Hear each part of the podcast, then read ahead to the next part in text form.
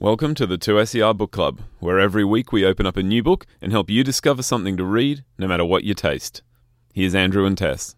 In with us now is uh, Andrew Popel. He is from Final Draft and he is in to run us through at Tuesday Book Club. Morning, Andrew. Hey, morning, Tess. How are you? Going well. How are you? Happy Easter. Oh yeah, happy happy um Easter and, and bunnies and long weekends and Chocolate and Yeah. families and people lots of food. people taking t- two days off or three days off and getting ten days off and and all of the machinations and politics of that. yes, yes. I, the, the six million dollar sickie or something it gets called every year. I got no idea. Enjoy, yeah, enjoying the roads, big school holidays, and yeah, I don't know. I mean, I hope everyone's having a good time. I've been reading. I've been doing lots of reading. Yes, yes. I suppose it's an exciting time for you as well. Writers' Festival's coming up. Yeah, So it's, it's an exciting time. You just hide and read books, and like, no, that's just what I do. yeah, that's just a standard Wednesday for you. Mm-mm. Uh, what are we chatting about this week? Okay, so today I've got not one but two wonderful Australian authors Ooh. collaborating on a fantastic series. Nice. Mm. Okay, series. I love this. Okay, yeah. So, uh, so Tom Keneally, Thomas Keneally, uh, he's an actual Australian living treasure, as well as one of our most loved authors. Perhaps best known for he wrote Schindler's Ark, That's where I know his name. which won the Booker Prize in uh, 1983, and it was made into the film Schindler's List. Keneally, he's the author of more than 50 books. I actually think where I looked that up, I think that might have been a bit old. I think he's probably up to somewhere like in uh, more than 70 books Far days. more books than me. He is a prolific author. Uh, I think people, a lot of people know who Tom Keneally is. Uh, Meg Keneally is the co-author of the Monsarrat series. That's what we're going to be talking about today. She is also so she prolific as well. She's also just released her debut solo album. Oh, uh, wow. Because of course she's been collaborating on the Monsarrat series, which is in its fourth uh, fourth novel. Her debut solo uh, novel "Fled" has also just been released. Uh, so today, as I said, uh, the series is called it's called the Monsarrat series, and uh, the, we're going to be talking about the fourth book, "The Ink Stain." Ink stain. Ooh. Yeah, so the Monsarrat series. Uh, uh, you said you said Sydney Writers Festival, didn't you? Yeah, it's coming up. What a coincidence! Oh. Tom and Meg are going to be at Sydney Writers Festival. Oh, there we go. I know. Telepathy. It's so weird how these things link in. That's So- awesome. The, yeah, I know. The, the Monsarrat series, it takes uh, the reader back to colonial Australia, very sort of early days. Uh, the series follows a ticket of leave man, Hugh Llewelyn Monsarrat.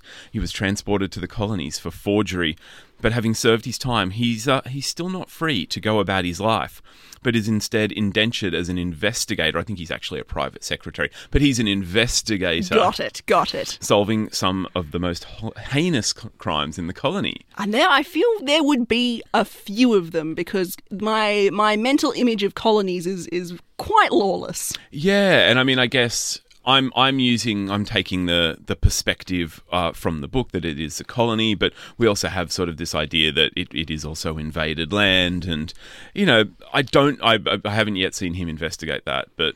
Gosh, that'd be a good future book. That Um, would. now, Monsarrat, uh, with any with any good investigative series, is assisted in his work by the seemingly innocuous domestic servant Hannah Mulrooney, and together they're able to gain access across all levels of society to solve crimes. Ooh, all levels of society. I'm into this. Yeah, it's uh, it's fun the way they play it. But let me tell you about the Inkstain. So the Inkstain is the latest. It's the fourth in the series. I think I've got that right. The fourth in the series, and it sees Monsarrat and Mulrooney in Sydney investigating the killing of a newspaper editor, Henry Hallward. So this guy is writing inflammatory editorials that are threatening to blow up the colonial administration, and he's not well liked by many people. And then, uh, being he's been put in jail for perjury or something like that, and uh, as he's about to be taken to the court, he's shot from outside the prison. Ooh. Mm, And so it's it's this really nicely set up scenario where we have this idea of the power of the press, the power of the news, the newsroom, and, and sitting in a radio station. Obviously, didn't have radio stations now, but sitting in a newsroom in an independent uh, local radio station like 2SER, we we kind of appreciate the power of the news. But this this book really narrativizes it well, and this is something that's going on in Australia. And I can't help but think that Tom and Meg were aiming for that to look at the way the press is there to hold power in check. And there's very very much this sense that Henry Hallward was killed for something that he knew. Okay, and that he had or hadn't written about. Well, had Oh, he, hadn't he? oh. That would be telling. God, okay, all right. I see. Don't ask too many questions. well, uh, well, just that the series ticks. It ticks all the boxes in the sort of crime, murder, mystery genre. You know, we've got the uh, the outsider, highly deductive lead. We've got the every person offsider, the person who um, who is sort of the the readers into the book, but is also a very clever investigator herself. We even have this kind of evil empire against which against which Monsarrat must clash, quite literally in the form of the British Empire and some of its more corrupt practitioners. And we also have uh, Meg and Tom playing the story for the clues. So it's not it's one of those great mysteries that a shrewd reader will be able to figure out. By about halfway through you should have some some leads and before they, you know, sort of pull back the final veil, you're pretty confident you know who it was. And the process of gathering the clues becomes this kind of tour of the geography and social politics of the colonial scene. Both Tom and Meg, the, they're both highly accomplished workers in historical narrative. Uh, you know, other books like Tom Keneally, The Chant of Jimmy Blacksmith, he has worked in Australian historical narrative for his entire career. He he does this well. And so we have this really vividly drawn picture of early Sydney. Um, and a strength of the book is that it offers us this kind of warts and all vision of our colonial foundation, and it avoids sort of that patriotic chest thumping. We have corrupt members of the administration. We have names that you'll recognise, and you know that they've done the research, and they know that these people were not angels. And that's that's very much the sort of situation that you had. It was, you know, to, to use an overused cliche, it was the Wild West. We'll Um, forgive you. it was it was a frontier where people went to, to make their fortune and they knew that they you know it was weeks months before anything was coming from the the so-called motherland. Uh, so people were getting away with what they could get away with. Uh, the ink stain is fantastic. It really does engage with the modern tension between a working press and a working government. And uh, it's it, it produces a, just a really ripper of um, of a crime sort of mystery for the reader to solve. I guess my only complaint is that I think for my modern sensibility, I would love to have seen more engagement with what was happening in Sydney with the indigenous population and the I guess the invading population. Uh, that may not have been realistic. I am not the historical expert here, and I do trust Tom and Meg in what they have written, but these characters are uh, peripheral if they're there at all, and that, that perhaps was the reality of the scene when you've actually had people driven away from their home and ancestral lands and literally run out of the, the place that they called their own.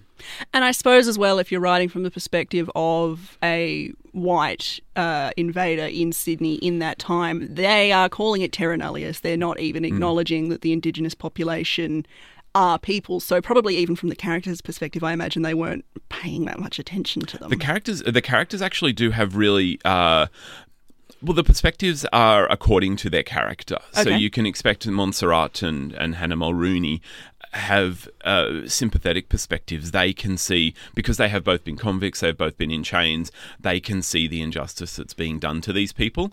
Um, and then from the perspective of the administrators, they see them as a nuisance that needs to be moved from prime farming land. So you do get a sense of what the perspectives would have been at the time.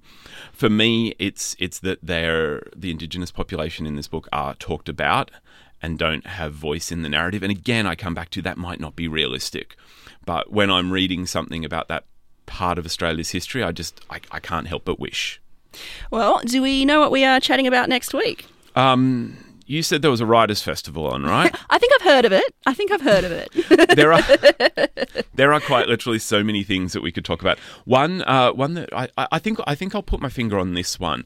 So this is one of the international guests that's coming out, Max Porter, and he has written a fantastic new novel called Lanny, um, and it it is. I, I'm I don't know if it's a Brexit novel, but it's definitely a novel that explores who Britain is today, and that fascinated me. I, I've absolutely loved reading it. So, of all the books that I could bring you for Sydney Writers Festival, I think we'll talk about Max Porter's Lanny. Oh, I'm looking forward to it. Thanks so much, Andrew. Thank you, Tess. You've been listening to the 2SER Book Club. We record on Gadigal land of the Eora Nation at 2SER's Broadway studios in Sydney, Australia. The show is produced and presented by Tess Connery and Andrew Popel. And a big shout out to Michaela Savage for graphic design and artwork. If you're enjoying the book club, why not subscribe and get new episodes delivered straight to your phone every week? If you want more books, you can tune into Final Draft or subscribe to Final Draft Great Conversations podcast wherever you listen to your podcasts. To keep up with everything happening at the station and discover more stories, ideas, and music, follow us on Twitter, Instagram, and Facebook. Just look for at 2SER.